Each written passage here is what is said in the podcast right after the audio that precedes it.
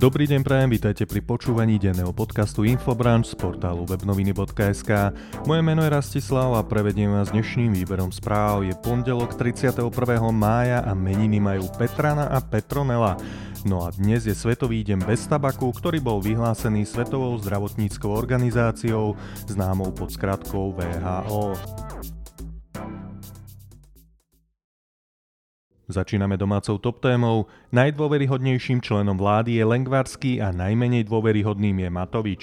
Minister zdravotníctva Vladimír Lengvarský je najdôveryhodnejším členom vlády. Dôveruje mu 36,5% opýtaných, naopak nedôveruje mu 53% opýtaných. Za ním nasleduje minister hospodárstva Richard Sulík. Jemu dôveru prejavilo 35,6% respondentov a nedôveruje mu 61,5%. Prvú trojicu uzatvára šéf rezortu školstva Branislav Gruling, ktorému dôveruje 32,9% ľudí, no a nedôveruje mu 61,7%. Zrejme nie je žiadnym prekvapením, že najmenej dôveryhodným členom vlády je minister financí Igor Matovič, ktorému dôveruje iba 11% opýtaných a nedôveruje mu až 87,4% opýtaných. Vyplýva to z prieskumu agentúry Focus pre televíziu Markíza, ktorý vykonala od útorka 11. mája do stredy 19. mája na vzorke 1008 respondentov. Poďme na prierez domáceho spravodajstva.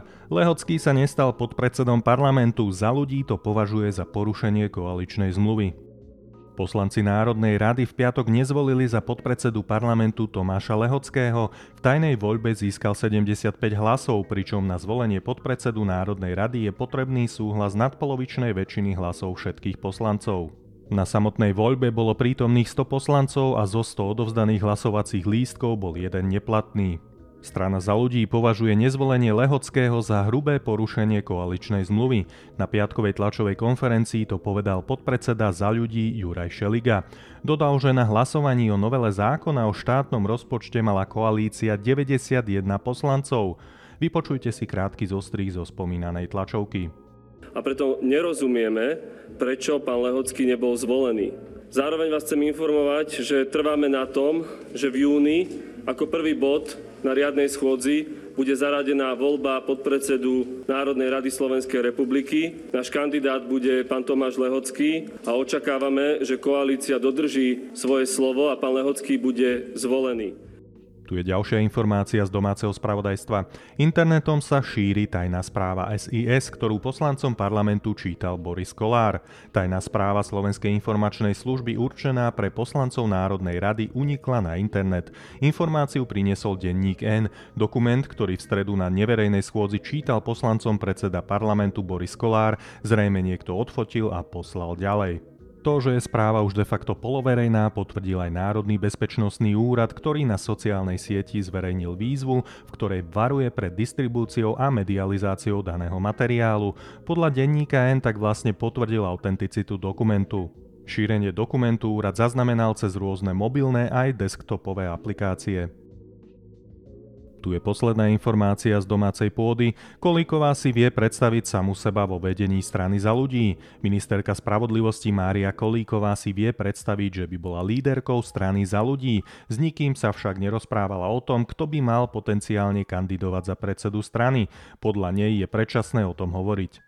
Kolíková naposledy sama uviedla, že je zrejme, že majú v strane dynamiku, no nemyslí si, že to spôsobila vládna kríza. Tá podľa nej skôr veľa vecí ukázala. Rovnako si nemyslí, že v strane majú dve krídla. Tvrdí, že väčšina poslaneckého klubu aj predsedníctva chce s ním. Prechádzame na výber zo zahraničného spravodajstva. Cichanovská sľubuje pokračovanie v boji. Bielorusi v zahraničí protestovali proti Lukašenkovi. Bieloruská opozičná líderka Svetlana Cichanovská slúbila, že bude pokračovať v boji proti režimu autoritárskeho prezidenta Alexandra Lukašenka. Sme tu, aby sme vyjadrili naše odhodlanie pokračovať boji za slobodu, neustúpime, uviedla na sobotnejšom zhromaždení demonstrantov v litovskom Vilniuse, kam sa musela uchýliť po vlaňajších prezidentských voľbách v Bielorusku, ktoré vyvolali masívne protesty. Poďme na ďalšiu informáciu zo zahraničia. Paríži sa konal testovací koncert, zabávalo sa na ňom 5000 osôb. Tisícky ľudí s rúškami na tvárach a negatívnymi testami na prítomnosť koronavírusu sa zúčastnili na sobotnejšom koncerte v Paríži. Na hudobnej show v Accor Hotels Arena vo východnej časti mesta sa predstavila francúzska roková skupina Andochine a DJ Etienne de Crécy. O mnoho väčšia pozornosť sa však sústredila na návštevníkov koncertu. Parížský úrad verejného zdravotníctva pomohol zorganizovať akciu s cieľom zistiť, či je bezpečné umožniť 5000 ľuďom s rúškami tancovať spolu v otvorenom priestore koncertnej arény bez spoločenských rozostupov. Do arény mohli prísť osoby vo veku 18 až 45 rokov. Účastníci podujatia mali vstup zdarma, boli však povinní absolvovať tri testy na ochorenie COVID-19, dva pred koncertom, no a posledný po skončení akcie.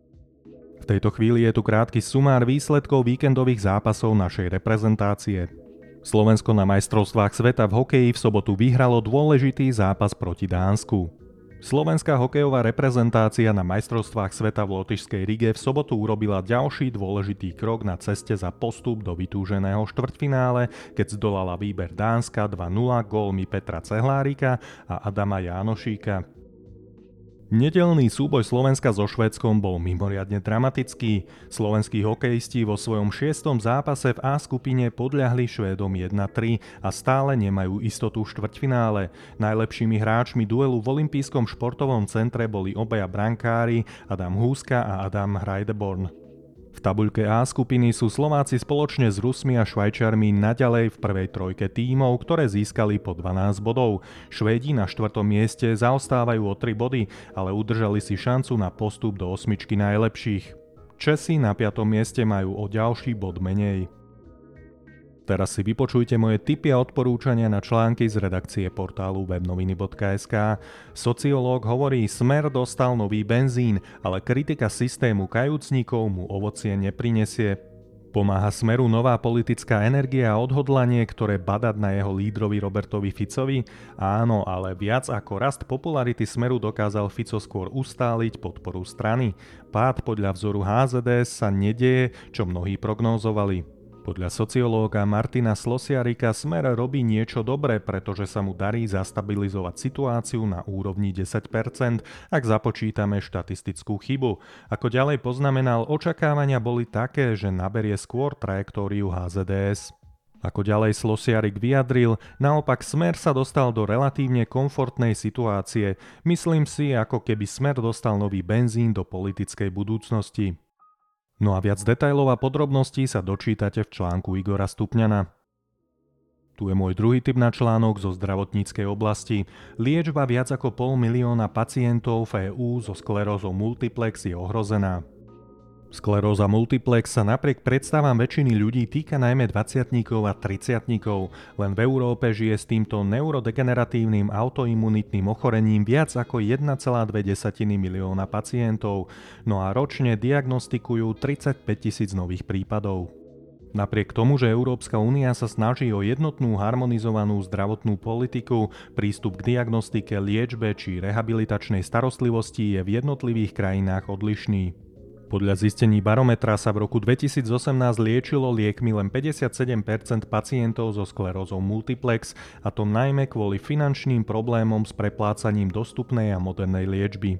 Pacienti na Slovensku majú problémy aj so zdlhavým uvádzaním nových inovatívnych terapií. Obrovské rozdiely medzi krajinami EÚ sú tiež v oblasti rehabilitačnej zdravotnej starostlivosti. Viac informácií o tejto téme nájdete v článku Petri Lánikovej. Z dnešného povíkendového výberu spravodajstva je to odo mňa všetko. Na záver si ešte povieme, aké počasie môžeme dnes očakávať. Dnes má byť premenlivá, prevažne malá oblačnosť, cez deň miestami prehánky alebo dážď, ojedinile aj búrky. Denná teplota by sa mala hýbať medzi 13 až 21 stupňov Celzia. Fúkať by mal prevažne severný vietor do 30 a v nárazoch do 50 km za hodinu.